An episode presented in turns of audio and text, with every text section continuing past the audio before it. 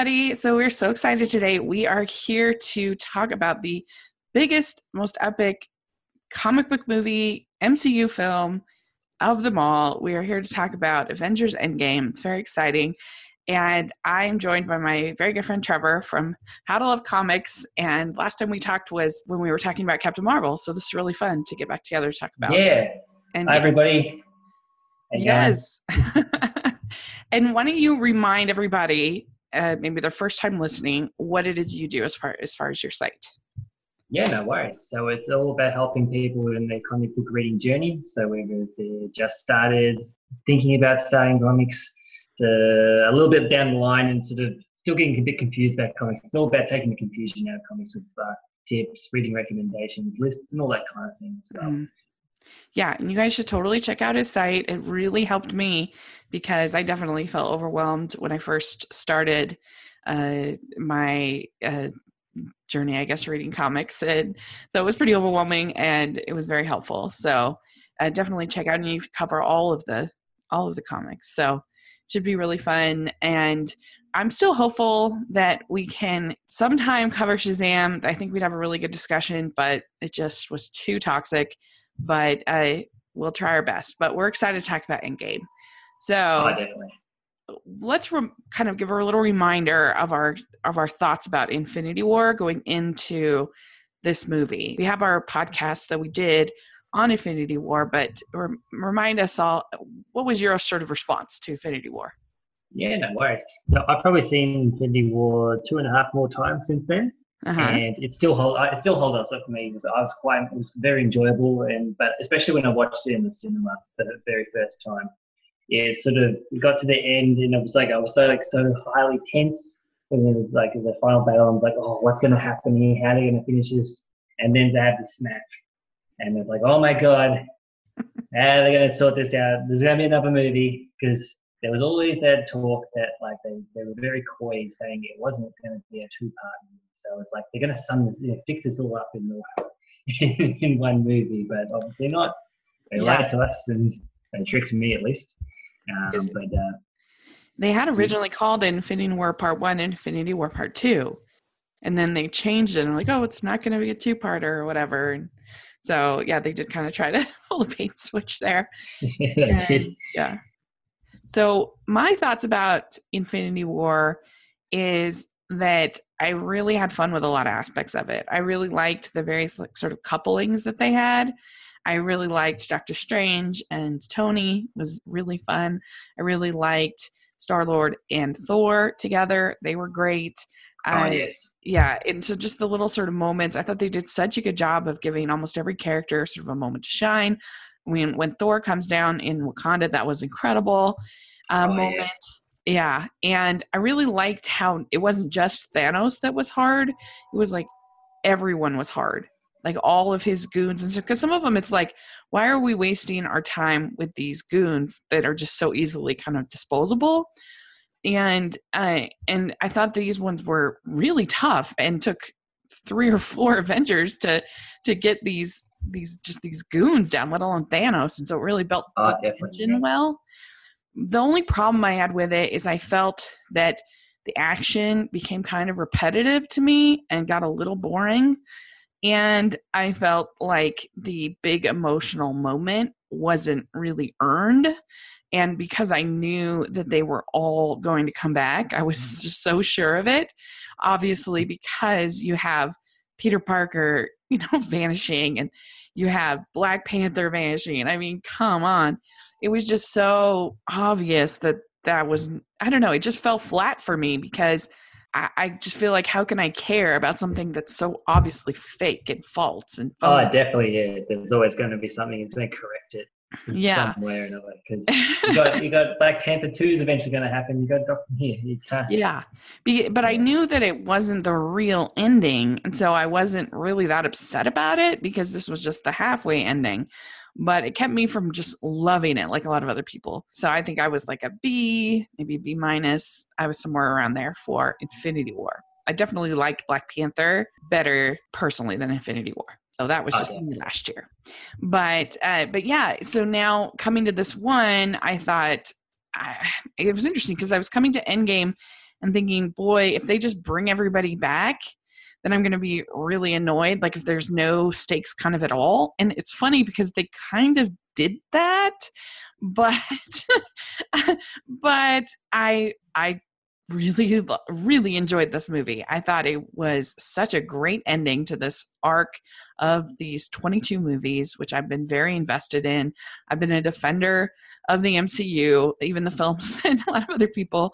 I may not find them to be fresh. I may not think they're great movies but i still i don't personally think the mcu has made a batman and robin or superman 4 or that level of mistake. Would you agree I, I'd agree. Yeah, yeah, there's a couple that are a bit flat, like say, for instance, Incredible Hulk or, yeah. The Dark World. But um, overall, you know, it's it's uh, floating above water, definitely. Yeah. Uh, yeah, there's no real Batman vs Superman kind of very polarizing movie in there. Yeah. They're all sort of you, you either are indifferent to love them. Kind of right. Thing. Because even Thor the Dark World still has Loki, still has Thor, still has the loss of their mother, still has you know, it still has stuff that's pretty good. I think I think that yeah, fight just, is fun. Yeah, I think it was also expectations as well. Yeah, that's, that's the problem with the with sequel. You gotta sort of meet those expectations and then better them as well. And the obviously just didn't do that. Mm-hmm. It was we were introduced to like Asgard in the first one and the charm of everything, and then it's sort of like didn't quite stick the landing the same at the same time when you still yeah. have to raise those stakes.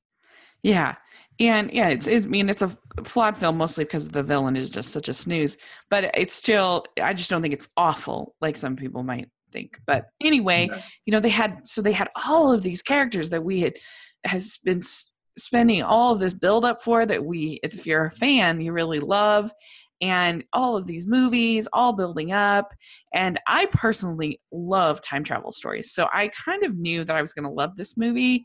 I it's i mean i love like days of future past it's, it's just one of my all-time favorites i and i know people are like oh wait what about this what about this what about this but i actually thought they did a better job in this movie than days of future past of kind of explaining the convoluted rules of the time travel i thought they did a really good job and they did, yeah. Yeah. And I just really enjoyed it. I felt like every moment I was earned and I had a smile on my face and and I cried and I laughed and I've seen it three times already and I just love this movie. I think it's so good. And I don't know, what were your overall thoughts about Endgame? I really enjoyed it. It, it had, uh, like you were mentioning about the ending, we'll talk about it a bit more in detail, but uh, I like the fact that there was some kind of finality, uh, finality to it. Superhero movie, uh, superhero storytelling, because it's always this ongoing story, uh, ongoing plots, or sometimes they, they find it difficult to actually end things, and like especially characters mm-hmm. to have like a final story uh, and have some kind of satisfying ending. This actually did a quite good job of uh, having a, a, satisfying ending with particular character threads, but then also pushing new other characters forward as well. We'll also see them in the future uh, in exciting new uh, ways.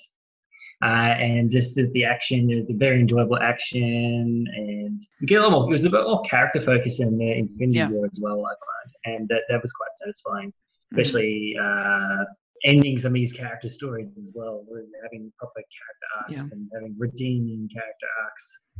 Mm-hmm. Even someone like Scott Lang, who's a bit of a jerk and annoying to some some people, he, you know, he did a really good job as well of actually playing an important role and not just being the guy who cracks jokes.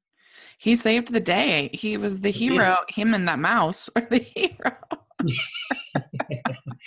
oh yeah. Who had the mouse get in that car anyway? I don't know. My, yeah, the window crack open. I think it's, it's an old car. Step, but uh, but anyway, so obviously this is going to be a huge spoiler podcast. So if you haven't seen Endgame, don't listen to the podcast, I guess, unless you don't care about spoilers. Uh, so we are going to go through. This is going to probably be a pretty long podcast because we're going to go through. It's a three-hour movie, but we're going to try our best to kind of streamline it, go through some of these points fairly quickly and uh, share with us if you're listening share with us your thoughts you know what you thought of the different choices that they made and uh, we're open to all points of view on this channel and this podcast. So, uh, as long as you're nice. Okay, here we go. So, uh, so it starts out with this opening sequence with Tony uh, and Nebula on the ship, and uh, they are running out of fuel, and uh, he's sort of giving his sort of last uh, goodbyes to Pepper and to everybody, and and there's they're to die the next morning. But then we get Captain Marvel uh, appearing yep. and saving them. How did you feel about sort of that opening sequence? Yeah, it's interesting because they played it. They played it quite heavily in the, uh, the trailers. So I thought that it might be like a larger part of like Tony Stark's character arc as opposed to just being the opening five minutes. Mm-hmm. But I guess it is interesting in that uh, you can't really. There's not a lot you could actually show in this movie. They wanted to keep it uh, for the trailers to keep yeah. it under wraps. So the the first five minutes they put a lot of importance in that, uh, making it sound like it was going to be that could have potentially been three quarters of the way through the film. So it's quite interesting to sort of see they wrap that up pretty quickly and move on uh, to get everyone's ducks in a row almost. Um, yeah. But it gave some emotional weight to it as well, uh, which then plays over like in, later in the movie, which I quite enjoyed. Yeah, they did a really good job on the trailers of this movie of only showing like the first fifteen minutes. It was really good yeah, there's like first 15 minutes, and then there's that bit where they walk along, like, you know, in a row in the suits, but you have no idea what that right. Means. no real context to anything. Like, I think we all kind of knew that it was the quantum realm and that time travel would be involved because, of course, like, how else are they going to bring people back from the dead? They're. they, God, they don't have resurrection quality qualities any of them so of course it's time travel but uh, as far as just any of the plot particulars, I thought they did a great job with the trailers. And for somebody that was kind of mixed on Infinity War, they did such a good job of hyping me and getting me excited. And uh, and I was surprised how little they actually ended up using Captain Marvel because I was a little bit nervous after Captain Marvel, even though I, I enjoyed the film well enough that I was worried that she was just going to be kind of save everything. She was going to be this easy out and I thought they used her pretty judiciously. Yeah, they did. They, they used her like uh, like very judiciously. Uh, she didn't really wasn't too overpowered, and when she did come into the fight, she was you know very much even-handed with Thanos as well. Um, and the way that they used her to sort of save the day um, with Tony was a good sort of bit because it sort of yeah, it moved the plot forward as well. But also she had the good character moments, like for instance when uh, she meets Thor for the first time as well. Yeah. So then they have this whole confrontation where where they go, they find Thanos, and he tells them, "I am inevitable," and uh, he tells them he's destroyed the Infinity Stones, and uh, he he almost killed him to destroy them but they that's what he did and then uh, we do get the line of my father's many things a liar is not one of them from nebula and uh, this movie was definitely nebula's shining hour after oh yeah. being not my favorite in a couple of movies. I really didn't like her in guardians volume 2 and uh, but this was she was really good really really good yeah, she was. She was a, a big surprise because she had played such a uh, such a role in this movie, like large role in this movie.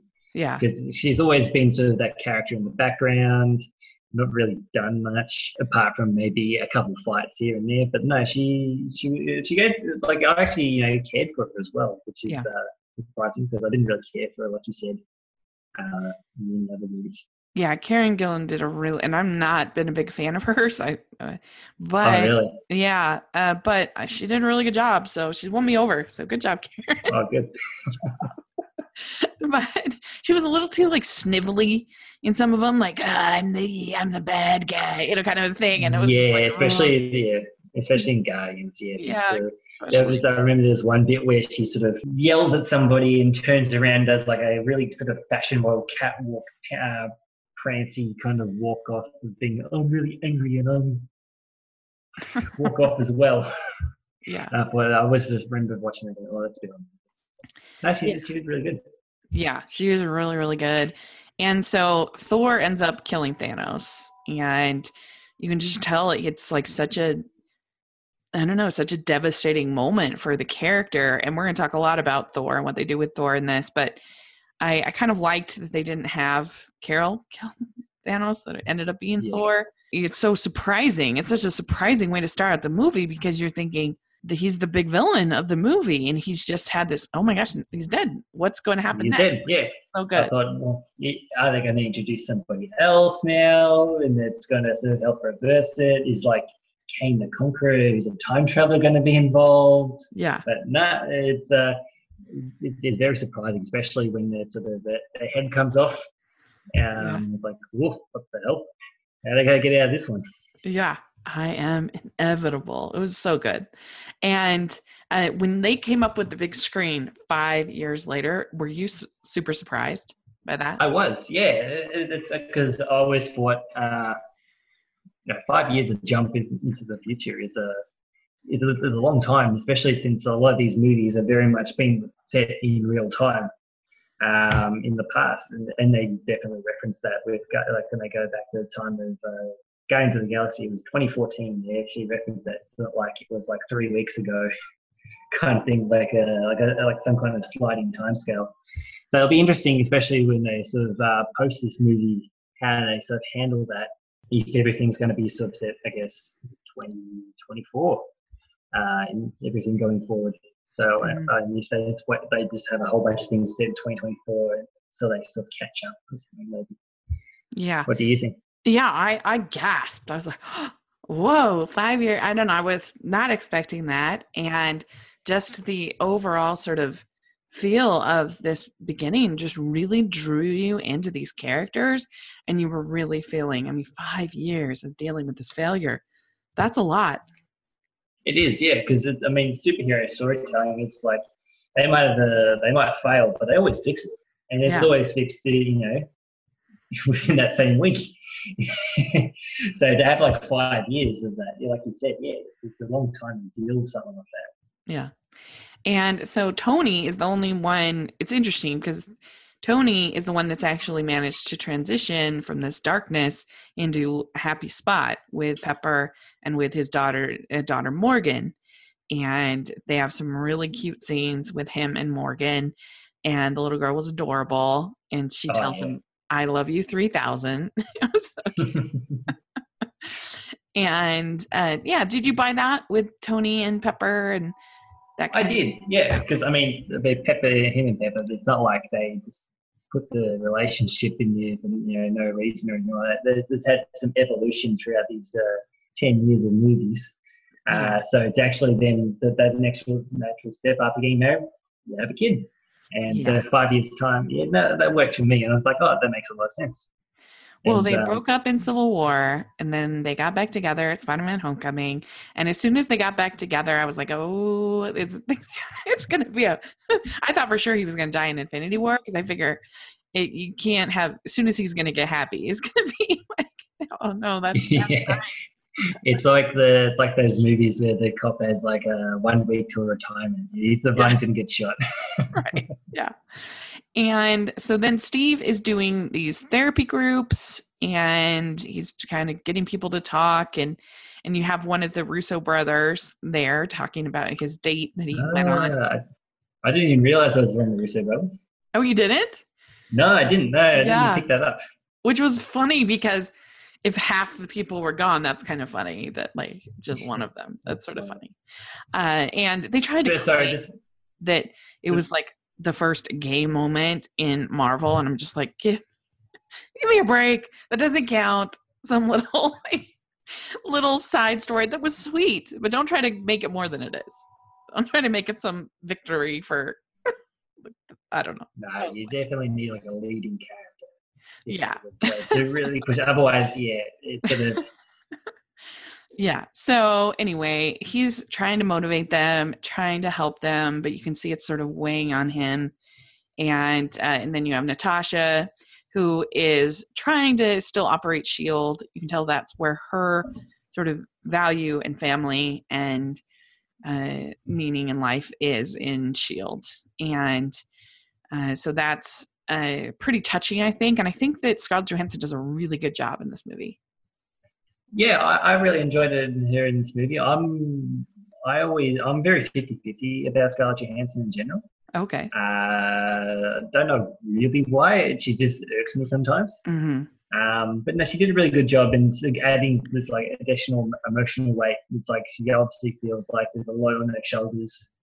Um, and she did a really good job in actually showing that as well, especially when she's holding those little conferences you know, with the hologram, with the other people in different locations. And she obviously, yeah, she very much felt like uh, a lot of this was her responsibility as well, which um, was quite, I, I think was quite believable.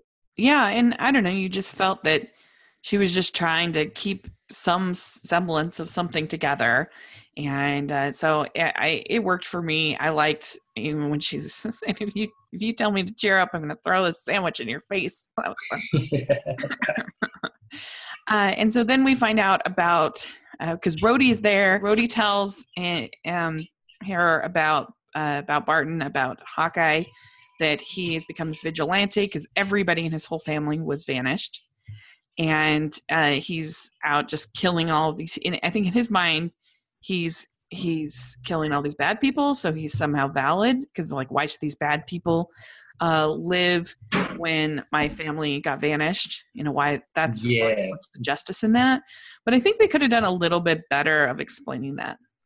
I think so too. Yeah, I, I think it was sort of yeah, it wasn't explained well. It was sort of it was very much left up to interpret your own interpretation in the end. Yeah, because um, it was it just kind of like, like what you yeah. need that one line of dialogue almost even just to uh, just explain it to justify it. Even yeah. though it's not really a justifiable action, it would sort of at least make a bit more sense logically. Yeah, because yeah, he's just they. She watches him kill that guy in Tokyo or whatever, and it's like, uh, okay, come back with the group. You're you're forgiven. You're fine. Well, I mean, she was an assassin herself, I guess. So, yeah. I mean, she's like, oh, I remember this.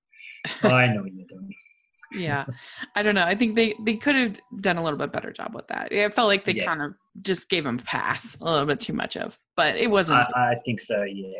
Yeah. I think uh, maybe the circumstances that they just need the guy, and it's like, well, we'll, we'll do this later. Yeah. So then we find out that Thor has become an alcoholic and he's there with Korg and the other guy, I forget the other guy.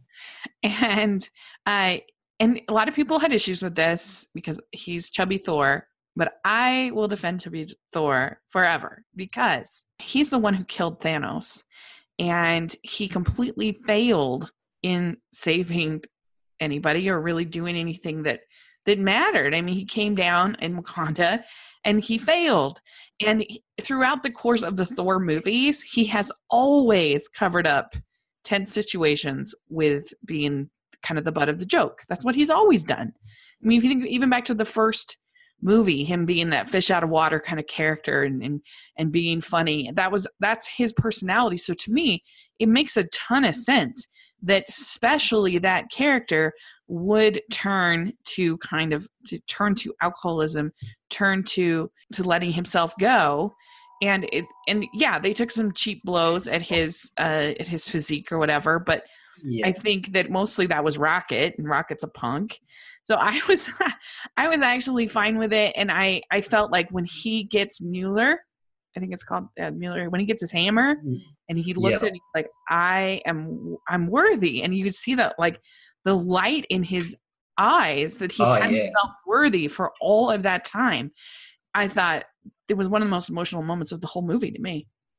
I thought when he's going to get the hammer back, that uh, he'd put it up, keep his arm, uh, arms up, uh, lightning would come down, and he'd get rock hard abs again. But I'm glad. like I'm glad yeah. they didn't do it that way. I would have been less into it because if he had had some makeover of some kind, then I think it would have been less impactful because it's just him himself, who he is. Yeah, he's not living worthy. decisions. Yeah. yeah. So I, I kind of liked that he didn't really have that moment. And I, we'll talk about it. But the ending with Thor, I was just, yes, I was so excited. but I know a lot of people didn't like it. How did you feel about it? Did you feel like it was too silly or, or what do you uh, I mean, there was a bit of a silliness to it, the way that they sort of like the reveal and maybe Rocket, yeah, a couple a bit too many sort of uh, low blows. Mm-hmm. Um, so I can understand where people are coming from in that sense. Um, but uh, yeah, I think there needs to be something like it was obviously he had this bruised ego, he had the bruise, like he's taken it very to heart.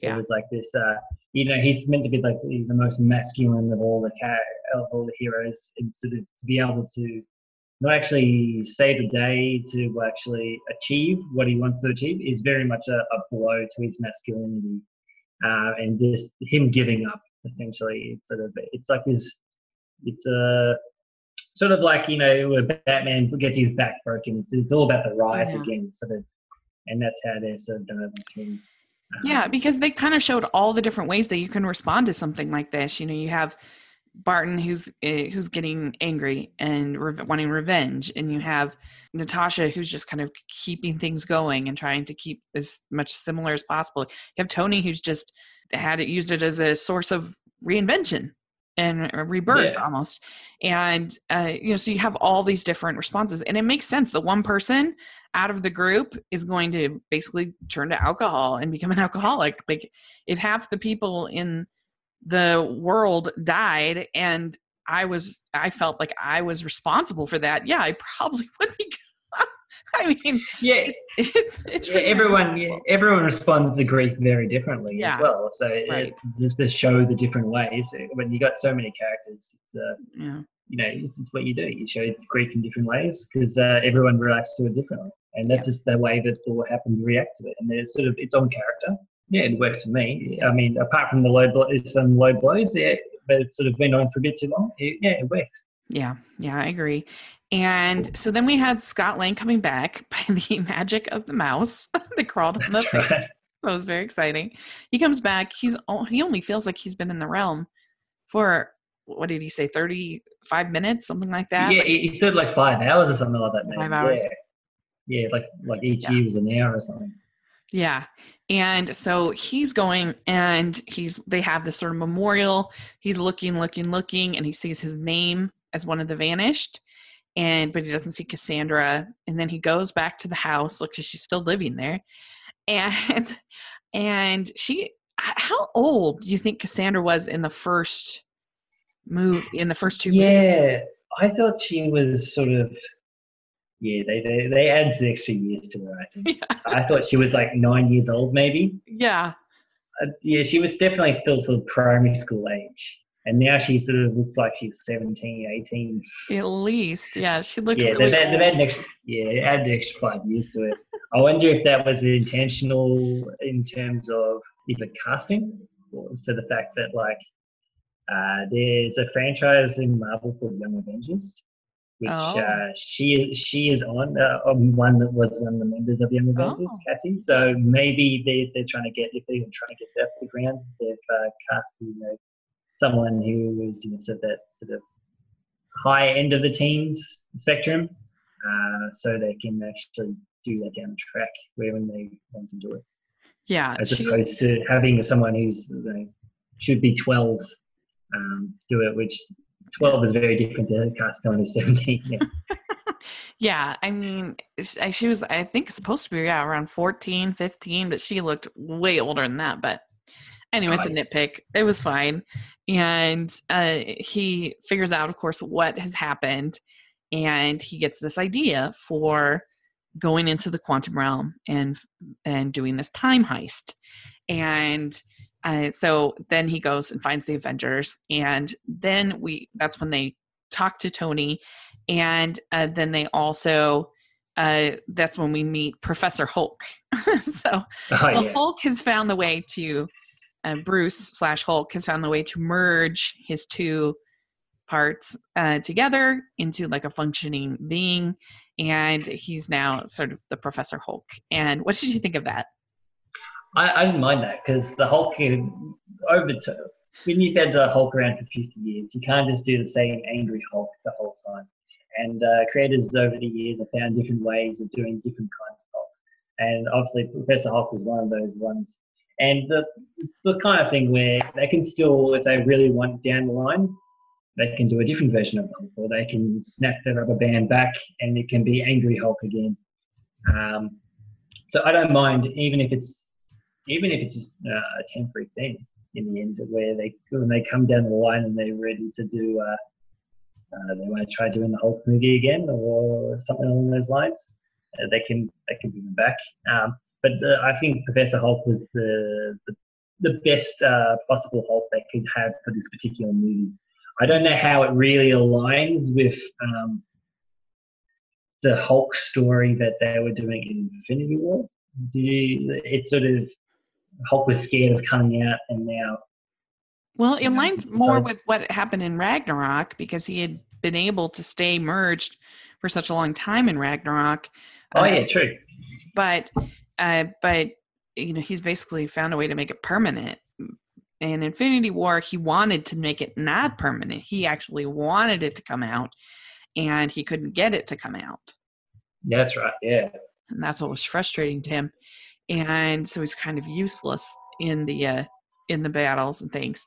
And so then we start to really get into this time heist situation, and that whole scene with with Amos, like, "Hey, do you want a picture with me?" And the kids are, yeah, that's right what's going on? That was really. I think I, I, I thought that was funny, but it went on for a bit too long.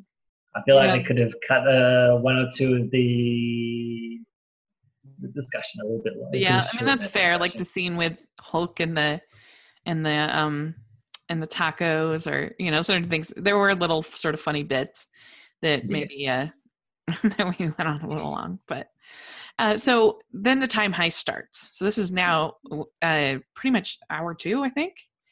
And yeah. then it starts.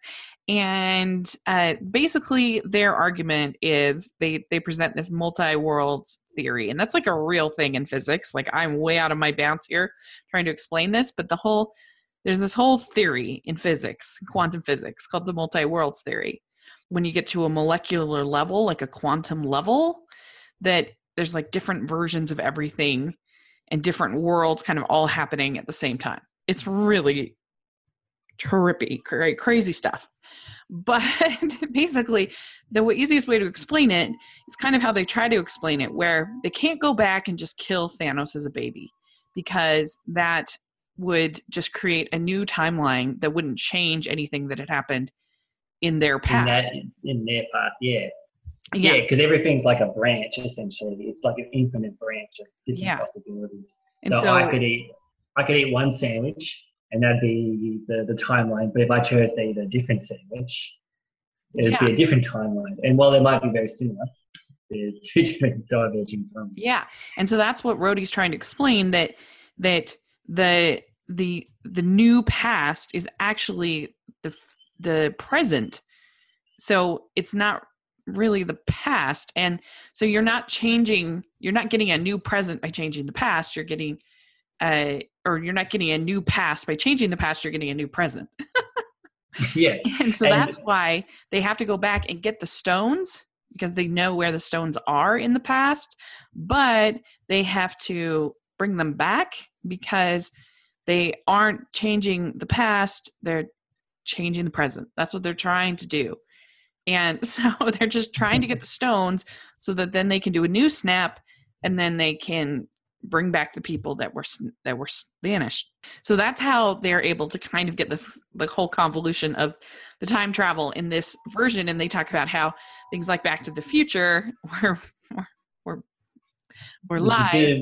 There's a lie, yeah. because they changed the past, then they changed the present, and that's just not the way. Although I will say that Back to the Future acknowledges that the changes to the past impact the future, that, that there are kind of these multi worlds going on because he sees he sees versions of himself. So mm-hmm. I don't know yeah. how much it's it's really changed, but but anyway, it's this time travel. It's fun. It's creative. I love it. I just, it's it's really enjoyable to me.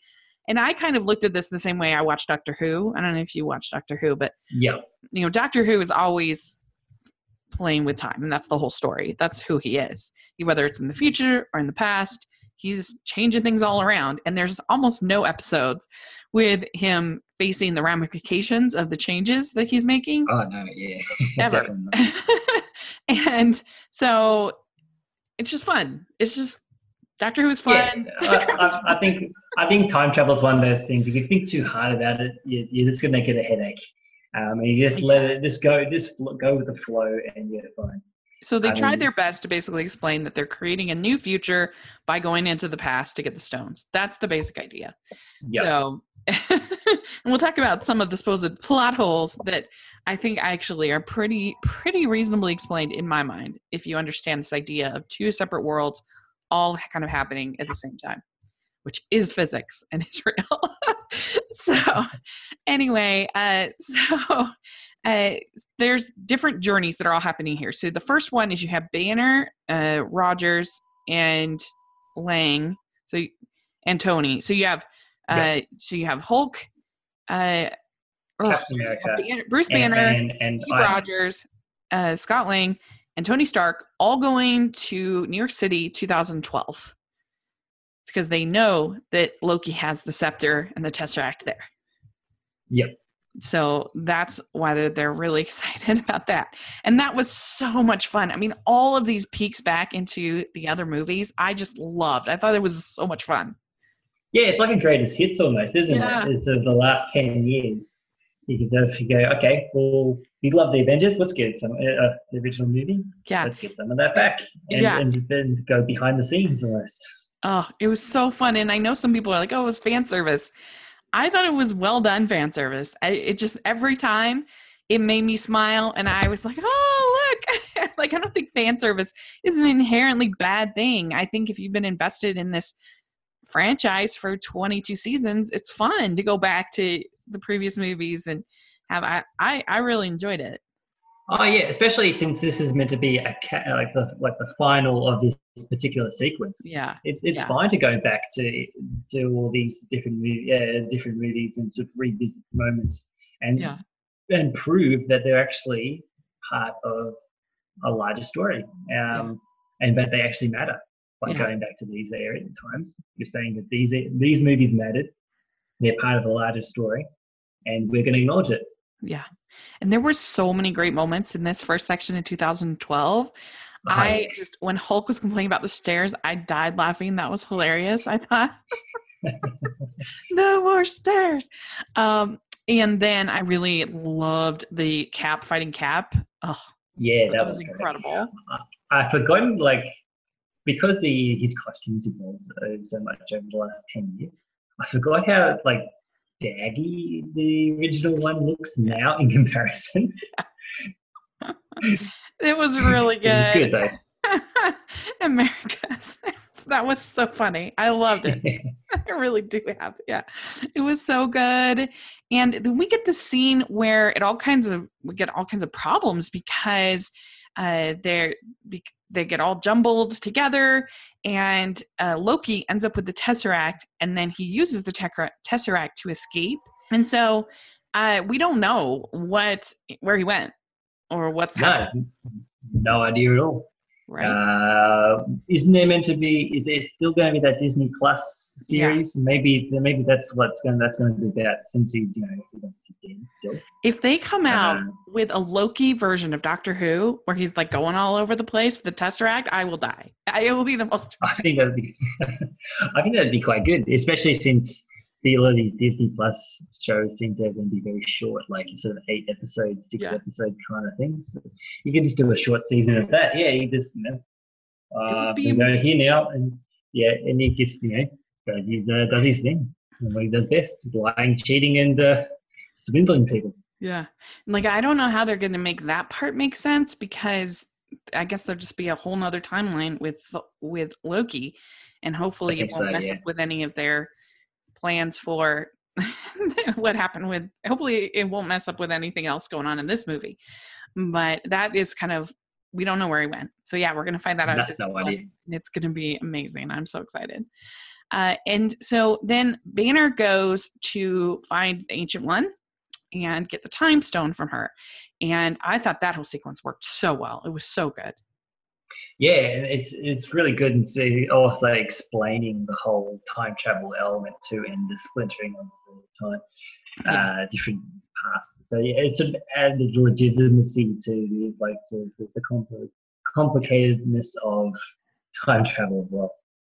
Yeah, because he tells her that what Strange did and that uh, they will bring that it won't affect her reality because they will uh, bring the stone back to her reality and so she won't even, even notice that it's gone and she doesn't want to at first but then when he tells her that Stephen said it was the only way and that he gave up the Doctor Strange gave up the stone to Thanos then it's then she realizes that okay I need to give the stone. And so that's really really good and so they failed because Loki took the Tesseract. So they don't have the Tesseract. And so they're, what are we going to do? And so they decide to go to Steve and Tony, go back to 1970 to get the Tesseract from where it was being guarded by uh, Tony's dad, Howard Stark. Yeah. And uh, this was, a, I think, a really good sequence. So you have, uh, first of all, we get our Stan Lee cameo, probably the last. Oh, yeah, one. that's a Yet I think it is the last one, yeah. and it's very, very much. Uh, it looks very much like what Stan looked like back in the seventies as well. Yeah. He had the, the porno mustache and yeah. very, very seventies attire. And was, Stan Lee was very sort of uh, left leaning, especially back in his younger days. So it worked quite well, even though it was a bit more the, the crass side of Stan. Yeah, but I think he, you know, in good humor, he, he was very much a the kind of guy he was. Yeah, I think it was fun. I enjoyed it. It was maybe not my favorite, but it was fun. I I, I liked it. So, uh, yeah, and then they have mastered this de-aging look. Oh, I, I thought yes. that Michael Douglas looked so good. I couldn't believe it. Oh my god, I know it, it looked like Michael Douglas circa 1970. Uh-huh. I actually googled it just before, and it just just looking them up again, and yeah. oh, just, it's Nick, like they jumped back in time, pulled him in, and uh, yeah. and yeah.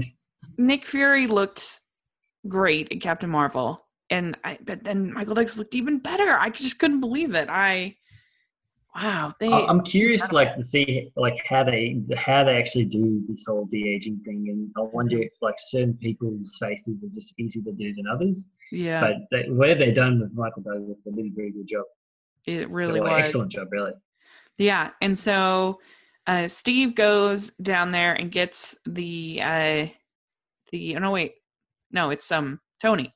Tony goes down and gets the tesseract from from there, and uh, or I can't remember. No, to, yeah, Tony goes down and gets the tesseract, and that's where he meets yep. his dad.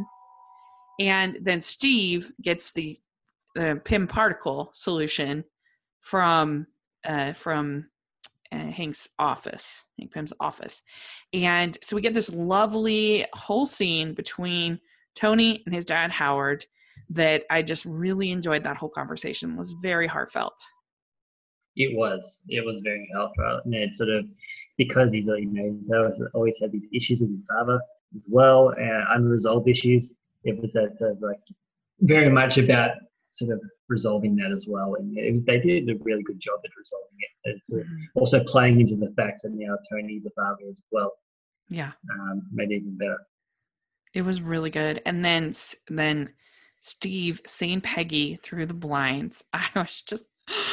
Uh, it, was, not a dry eye in the cinema. No, it was so oh because they never got to dance and we'll talk more about that but uh, it was so so good and so then they get out and then we have our next journey is rocket and thor go to asgard 2013 and who knew that thor the dark world would become so important i know it was it was uh yeah who would have thought yeah. And the, they, Natalie Portman, they used some unused, from my understanding, was some unused footage.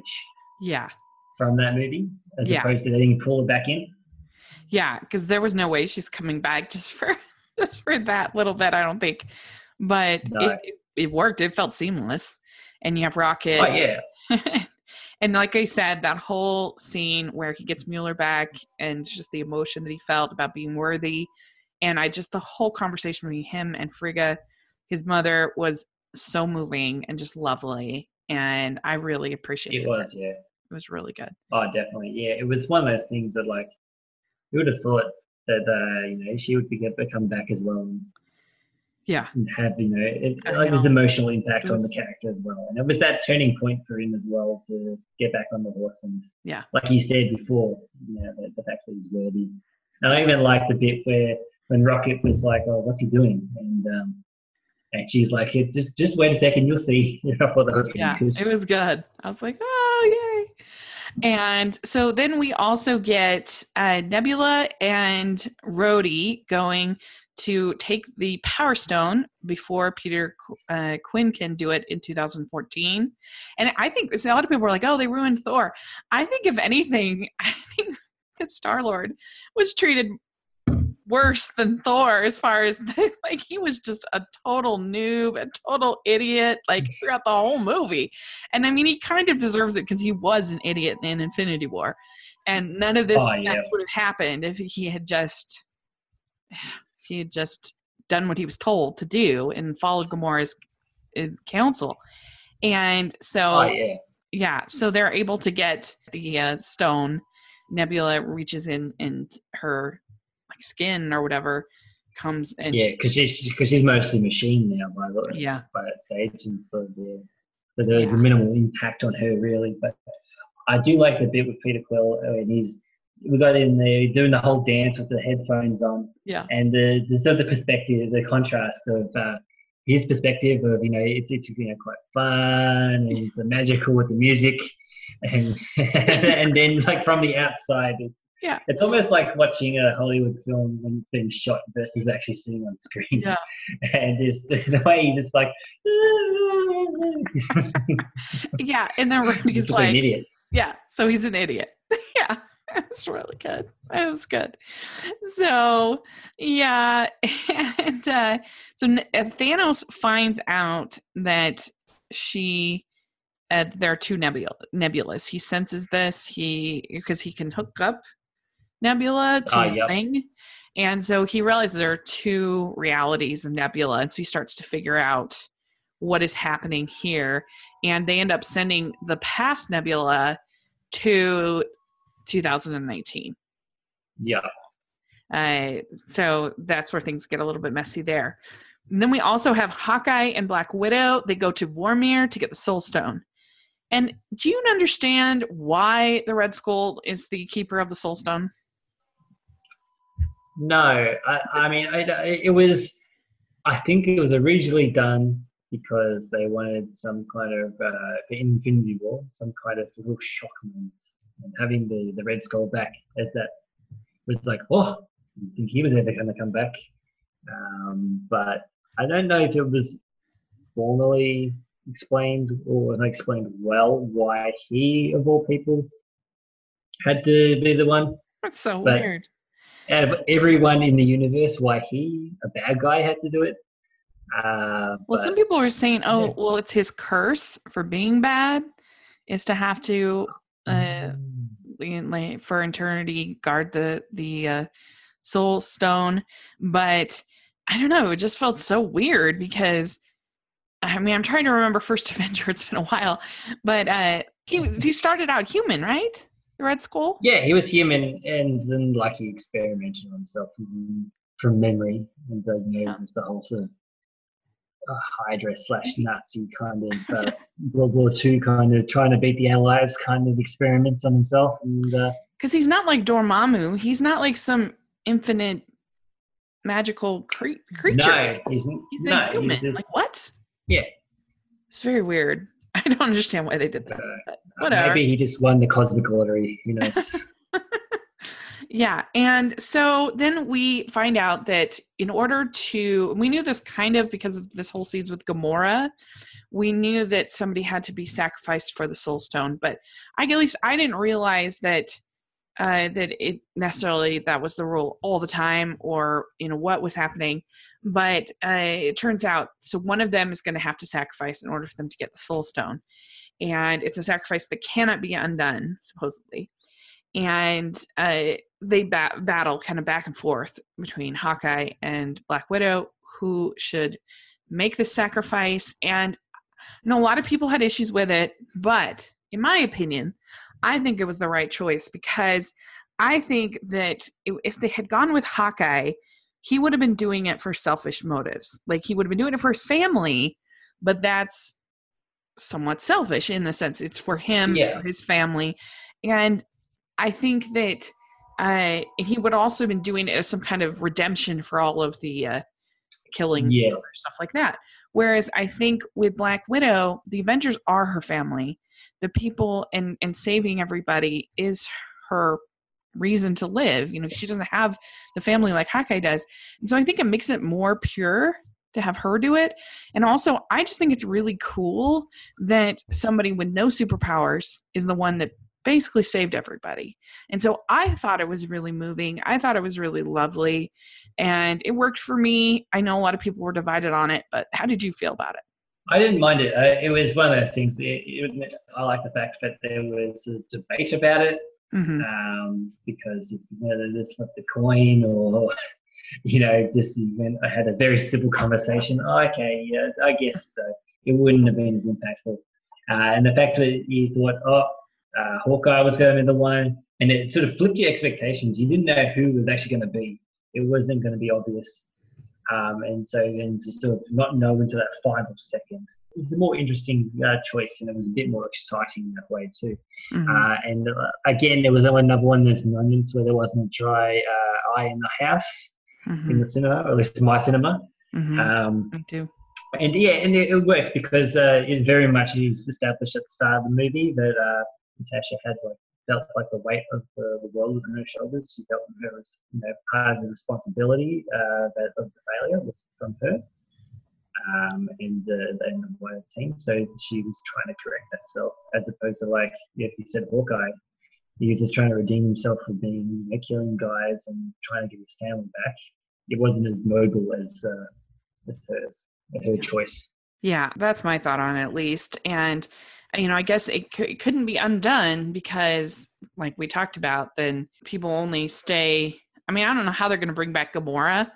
I don't know what they're going to do about that, but the idea is at least that like your reality becomes your new the past becomes your new reality and so you can't go back and make somebody undead in that same way. Yeah. Unless it's something to do with the snap, I guess.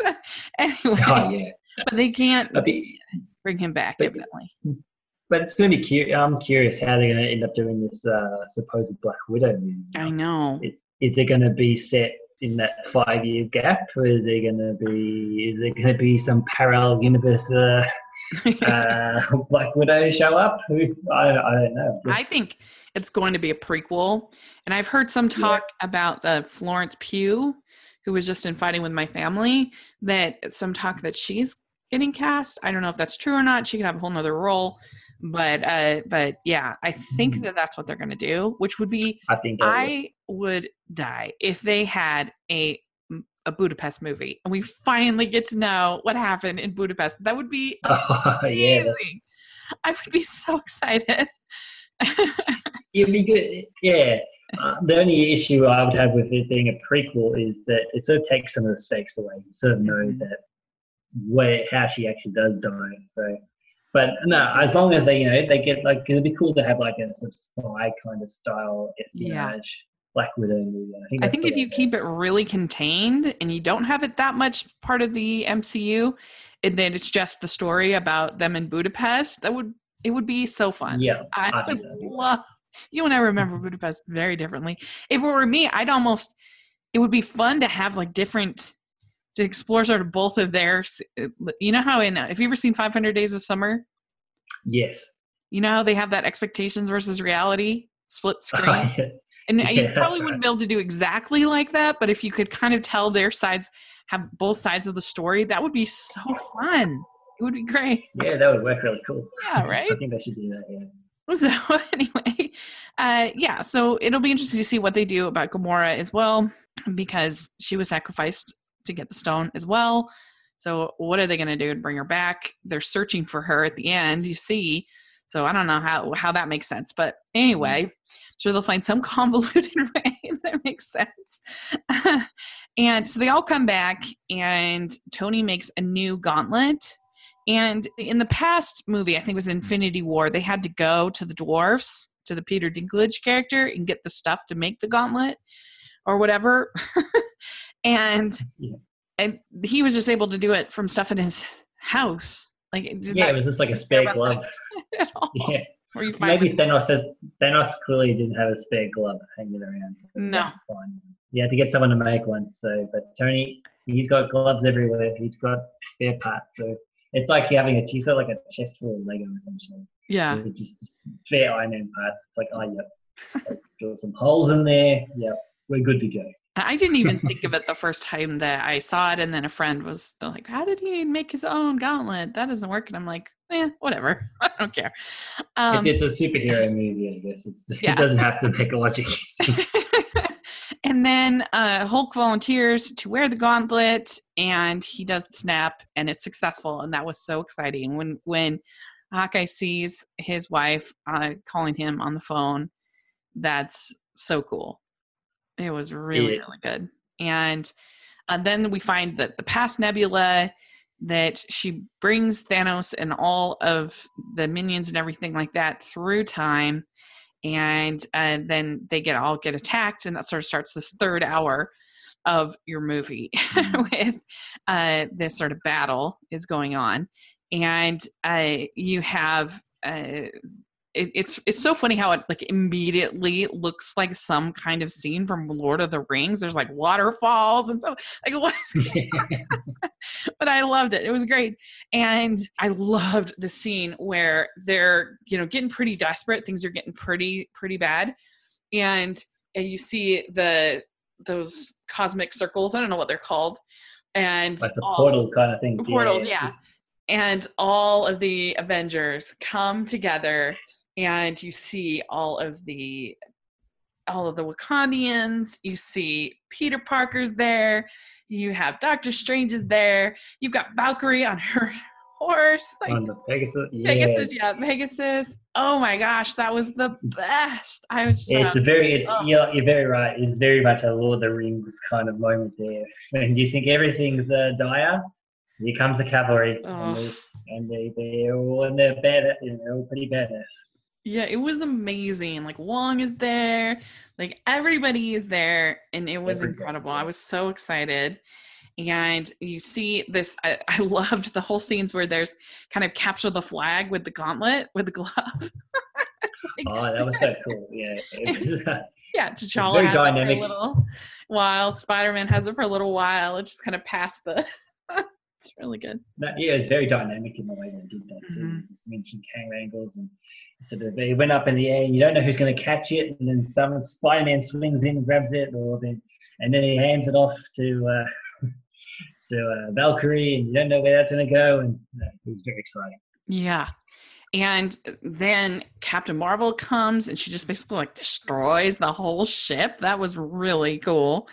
But Thanos is able to basically kind of throw her aside despite he doesn't have the gauntlet on at that point, but he's able to still he just, he's so powerful. Oh yeah, didn't he? He grabbed one of the stone. He was using yeah. one of the stones, the, the power stones, to sort of yeah, overpower it. But yeah, it's, um, mm-hmm. because yeah, because they were very uh, even evenly matched up until that point. you go, yeah. oh yeah, we can do this. You can do this. Oh no, we can't. Oh man, and then we get the moment. What did you think of the all female Avengers moment? I personally thought it was fun. I thought it was harmless. Mm. I I kind of likened it to the I am no man moment in Return of the King, you know. Yeah. It no, was it worked for me. It did. It worked it for me too. I I think it I don't know. I mean, I guess some people feel like, oh, it's just being too uh, girl power kind of playing into that. But I thought it was go on to SJW kind of. Uh, yeah, no, I think it's funny. It's a good way to acknowledge it. You have a, a massive cast of characters, and you yeah. need to be able to acknowledge everyone. And that's just one fun way of doing it. Mm-hmm. Is getting all the women together to be, make sure they're, they're badass. Because sometimes they've had a bit of a raw deal throughout these movies. Yeah. Um, and to make sure that they don't. Yeah. Yeah, I agree. And I don't know, I just felt like where I get a problem with maybe messaging is something like in uh, The Last Jedi when there's that really heavy handed animal rights messaging when they're on the casino no, planet. Right. You know, that's the kind of thing that to me is more kind of annoying. Whereas it's just these yeah. are just characters that happen to gather there for a fun, harmless moment. It, they're not really preaching anything. So I no, was, they're not. It's just unless you're like you know, there's some people where that they would just uh, be pulling out their hair seeing that, but uh, any normal person will, you know. Yeah. So then we find out that Captain America is worthy of wielding Mjolnir. That was pretty epic. Did you like that? I really enjoyed that. I knew that that had happened in the comics before, but I was definitely not expecting that in the actual movie. Uh, and it was it was a lot of fun the way that he actually used his role in combination with the, the shield, having the shield. It's a, it's, it's a new way of sort of seeing some good action, and I like the fact that Thor had two hammers, the hammer, and, and, then they swapped for a while, and then Thor's like, "No, you take this. I prefer this one." yeah, and I guess the different hammers are are supposed to have different properties or whatever, but I didn't really care about that. I just thought it was fun. And uh, and then we that Tony ends up getting the gauntlet on, and we get our big epic moment because Thanos said, "I am inevitable," and yeah. Tony says, "And I am Iron Man and he snaps and it was amazing. I died. It was so exciting.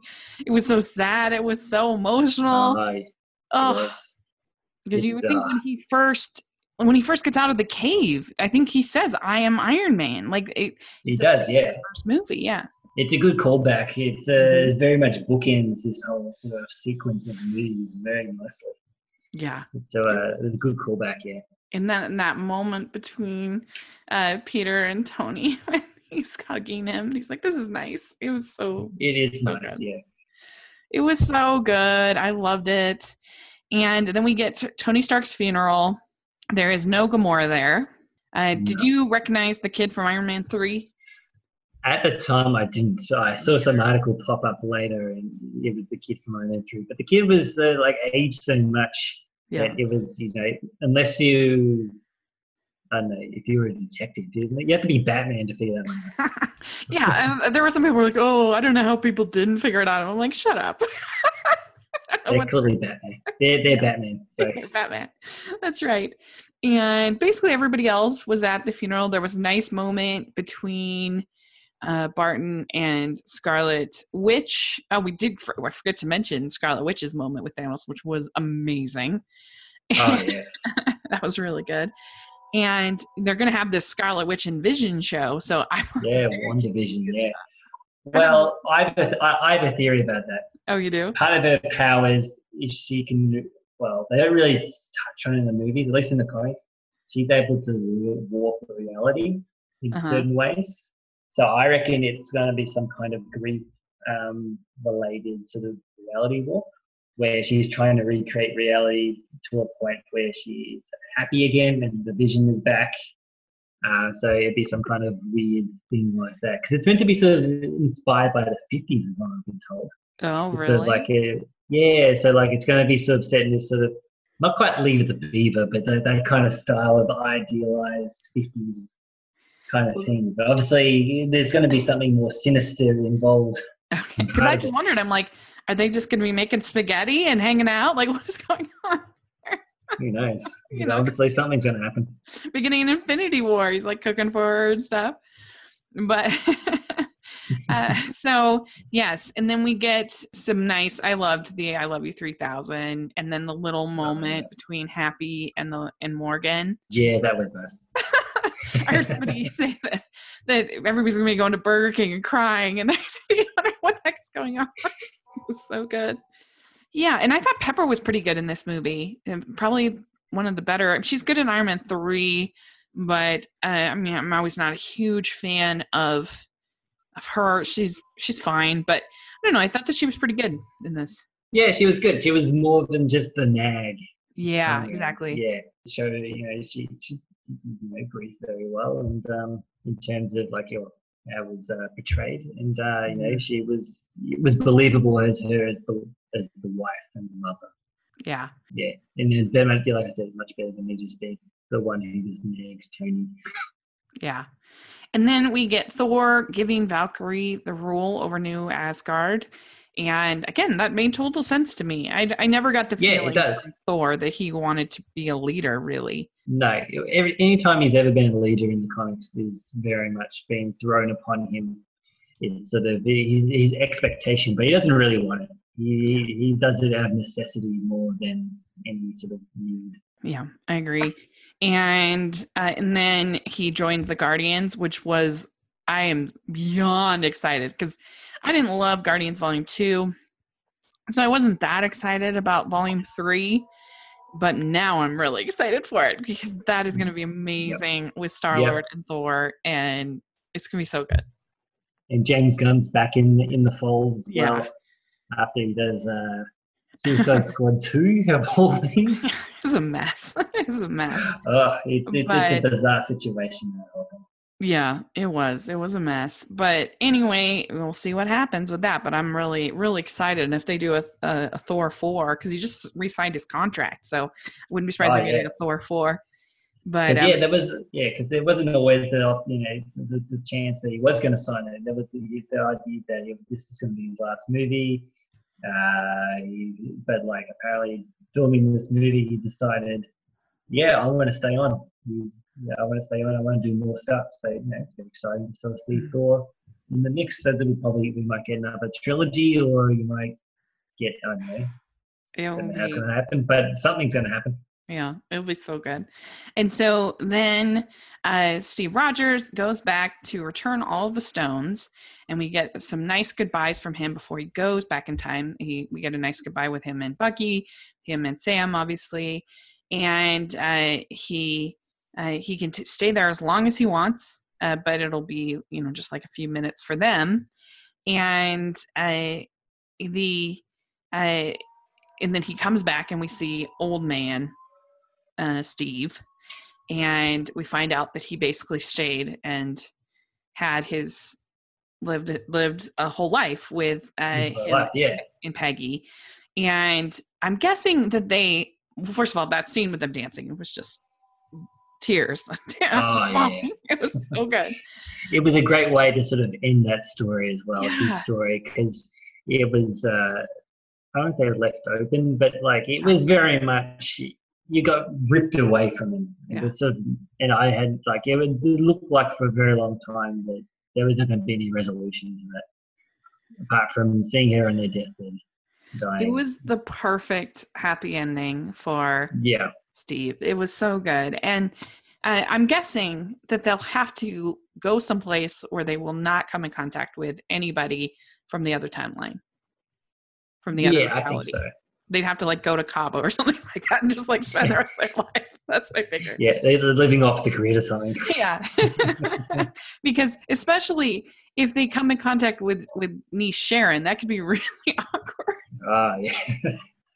Well, Sharon might not exist in that timeline. Yeah, that's true in the new timeline, because because you know in Civil War. oh yeah.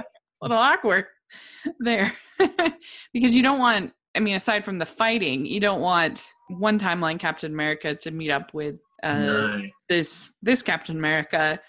And so, anyway, that's just how I figures they went to Bermuda or someplace like that. just yeah, had a good life. I just loved it. I thought it was perfect. And he gives the sword and sword. What am I saying? The shield. Yeah. He gives he gives the shield uh, to Sam to Falcon, and this is in the comics, correct? Yeah, so uh, both Bucky and Sam have been Captain America at one time or another. Uh, so I sort of knew that if Chris Evans was not going to be continuing on with these movies, that it would become a legacy uh, uh, role, and uh, someone would uh, inherit the title. So I was gonna, I had no idea which one, but I sort of knew that it was going to something like this was going to happen.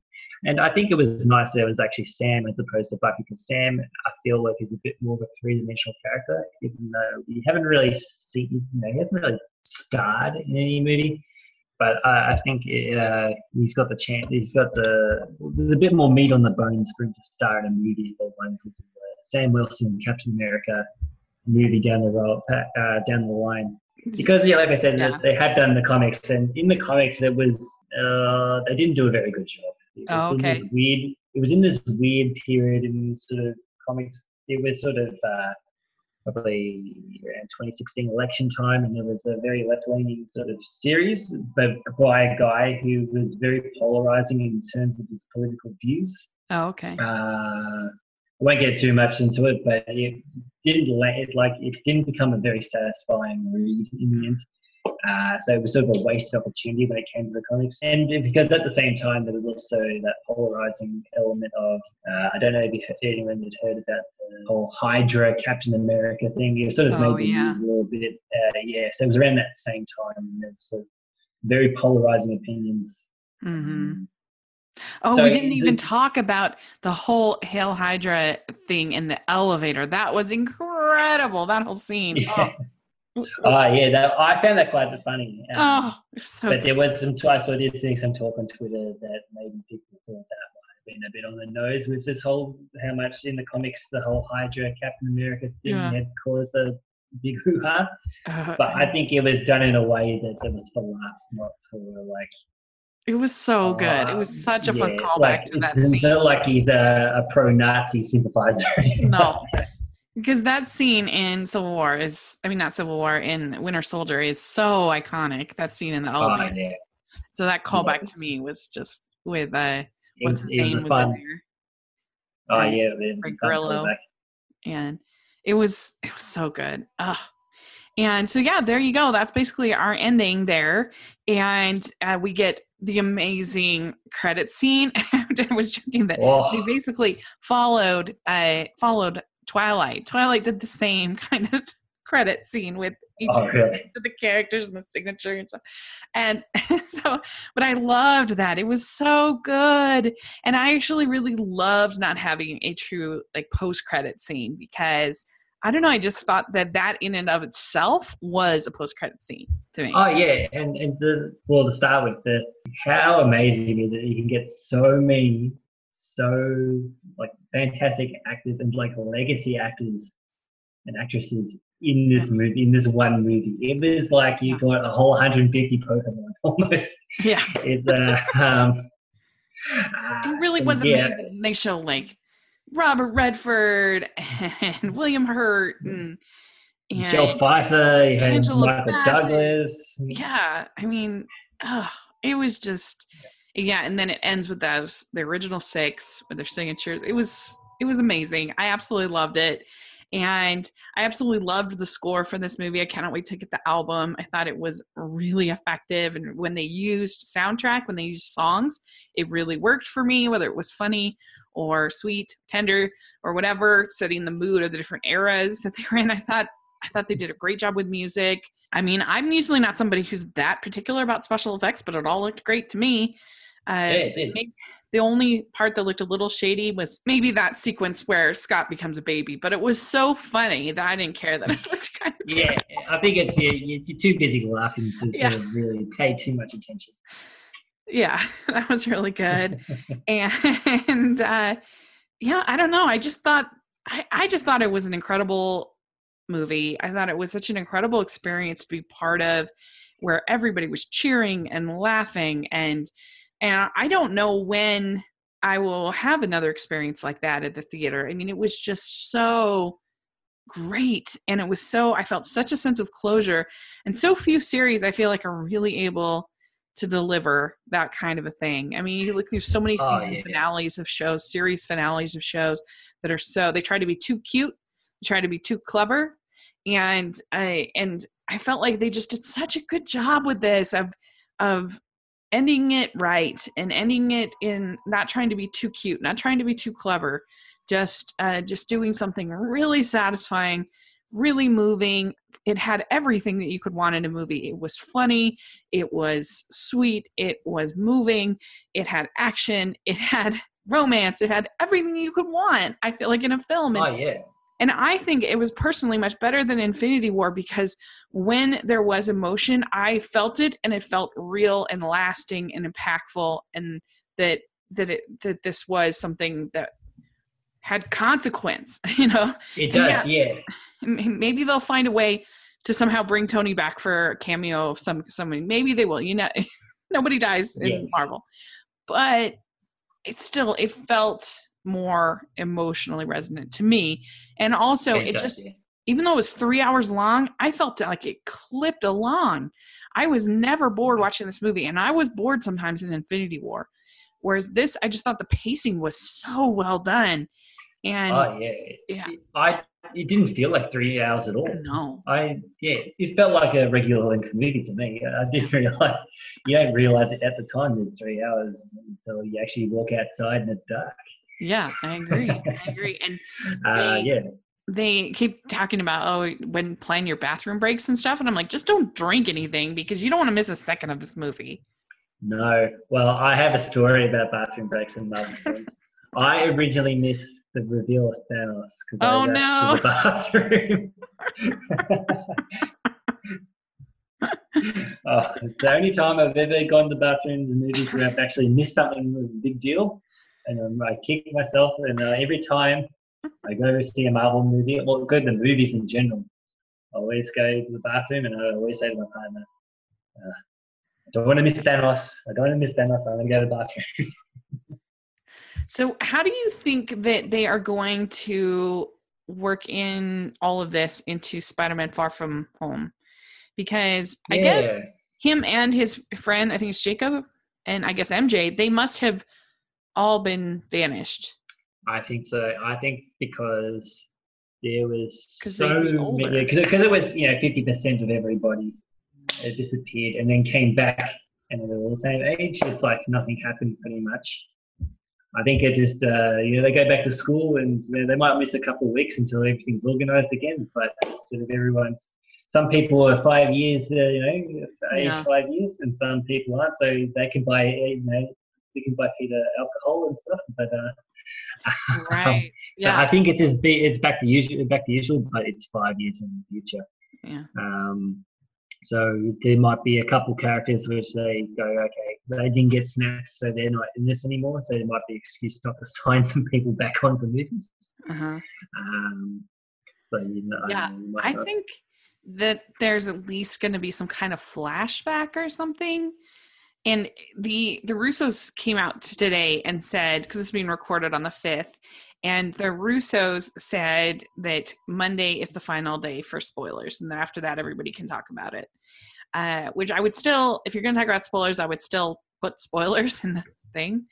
Oh yeah, because there's still people you know can't you know can't make it to the cinema straight away. But uh, but I think that the reason why they said that is I think there's going to be that I think there's going to be a trailer released yeah. on Monday for far uh, far from home and i think it's going to have some kind of spoilers for for endgame in there i think so too yeah there's going to be that uh, and i think they're going to start from there they can start talking about what the uh, all these other movies are going to be because they've got all these slots for the next five years already you know taken mm-hmm. for dates so they got to start filling them up soon. So because yeah. there's no we have like usually we we know these things three years in advance. Yeah um, sometimes even further uh, when there's going to be um, what movies are going to be coming out. But we don't even know what's coming next year. Like there's going to be one in February or March or something like that. We have no idea what it is yet. So I think they're going to start revealing some. Yeah, I think they might wait until D23 to make some of those announcements, which that is the end of August. But who knows? They've been announcing way more in advance than I thought they would as far as Disney Plus. But uh, but yeah, I mean, I I wouldn't be surprised if we hear about that soon. That we hear about a Doctor Strange two and a Black Panther two that are filming. Black Panther two, yeah. And there's uh, the rumors are talking about doing the Eternals, which is a bizarre idea because even in the comics, they have had collectively 50 comics Uh-oh. in the space since the late 70s.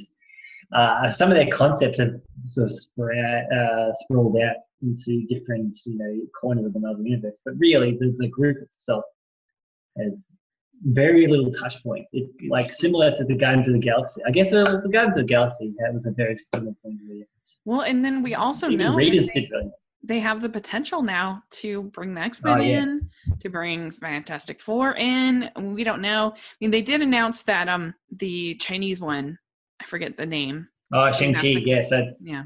Shang Chi said they'll do like some kind of martial arts movie, and that's Mm. there's big talk here in Australia that they're going to uh, be filming it here in Australia in Sydney. Uh, so Oh. they're you know, they're excited about that. Um, Yeah.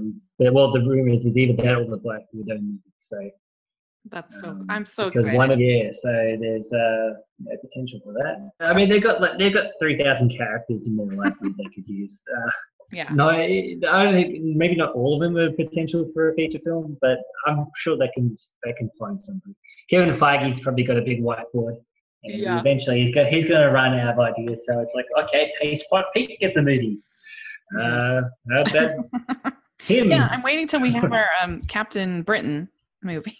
Yeah, well, hey, Captain Britain will will be getting a well. They, they just announced Ghost. I was gonna say Ghost Rider, but they've done that a couple times. Oh, yeah. They did Ghost Rider and Agents of Shield, and when I was at uh, Comic Con, uh, Clark Gregg said that he he said something to the effect of he wouldn't be surprised if in the future the Disney Plus shows end up merging more with the movie universe than they have up until Mhm. now. So Well, that, they- the thing to get me to watch Agents of Shield again. yes, I, I only watched the first uh, episode and a half, and I was like, oh, I'm. I just Yeah. don't have time. I don't have time in my life.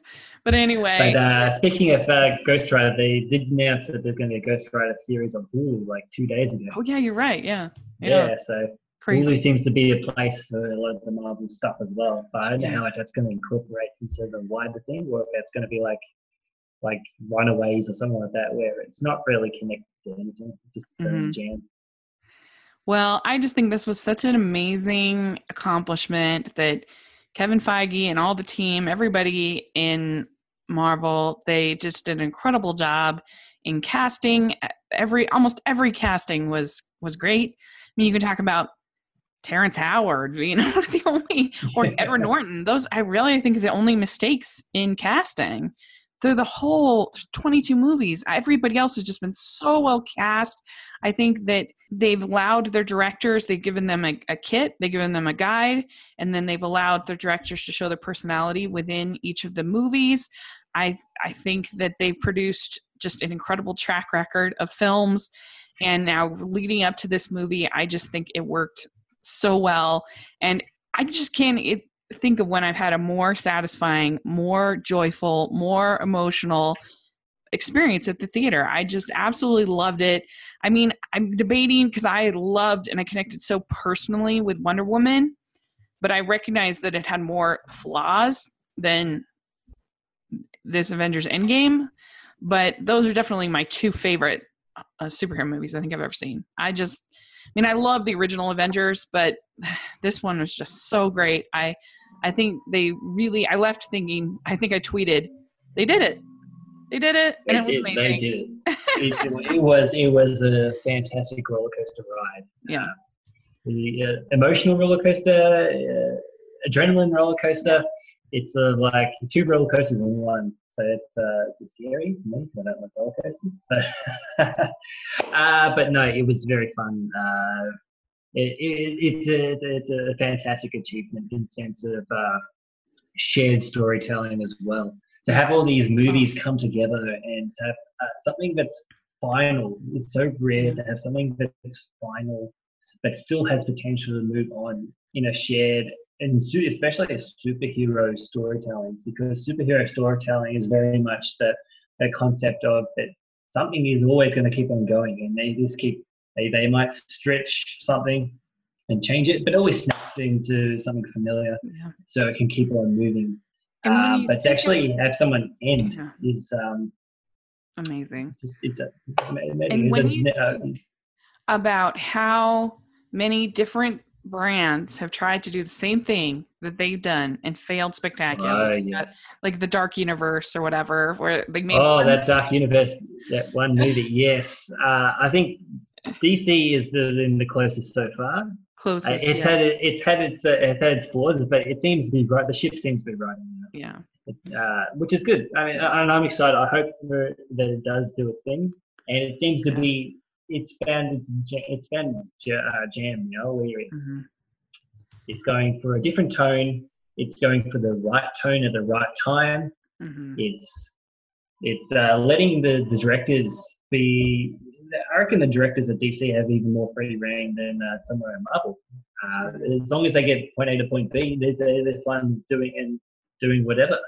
Really? Yeah, I mean, with the exception of Justice League, that obviously was a mess. But, but yeah, but I, I, think Justice League, yeah, Justice League had had to, like it had to do with certain things. They had to get everyone together, and obviously, you didn't get one person's uh, vision as well.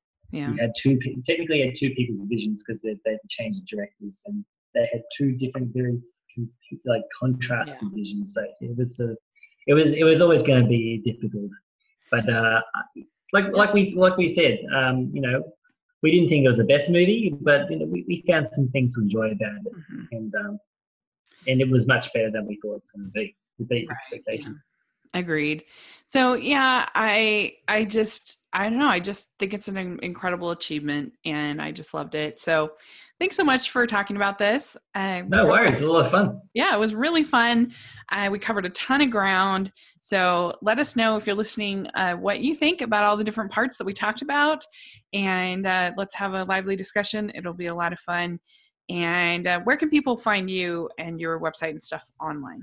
Yeah, no worries. So you can find me on the website, howlovecomics.com. Talked about a lot of you. So if you've uh, come out of the Avengers movie and you go, I want to read Avengers comics. Luckily, I have the thing for you. I have uh, 10 Avengers comics you should read. Go on the homepage, you'll find there uh, a lot of fan favorites and critically acclaimed stories. There'll be some, there'll be some uh, story for you. Lots of tips and hints and all kinds of things. So you can find me at howlovecomics.com. You can also find me on Twitter, howlovecomics. I'm also on Facebook. And also sign up to the uh, newsletter because I do a mostly weekly newsletter you can keep on track with everything uh, that's happening on the website. I chuck a couple extra things in there too, you know, maybe a competition or you know, a bit of fun stuff. So yeah, check it all out. Yeah, so you can definitely you should check that out, and uh, yeah, you can follow me at Rachel's Reviews, all of our social media on iTunes and on YouTube. If you're listening on iTunes, if you can give us your ratings and reviews, really appreciate it. And if you're watching on YouTube, if you can give us a thumbs up and subscribe to the channel, we Just really, really up. appreciate it. Yes, please. thumbs up. and uh, thanks so much again. I really had a blast. And uh, yeah, thanks. We we will try to get together. We are thinking about actually doing some uh, vintage movies analysis. Yeah. I reckon, um, yeah, Superman the movie and also uh, some of the Dark Knight trilogy yeah. too. So that could be fun. So let us know what you think of that, and uh, and yeah, it'll be really great. And we will talk again soon yeah, talk to you soon. Thank you, everyone. Bye. Bye.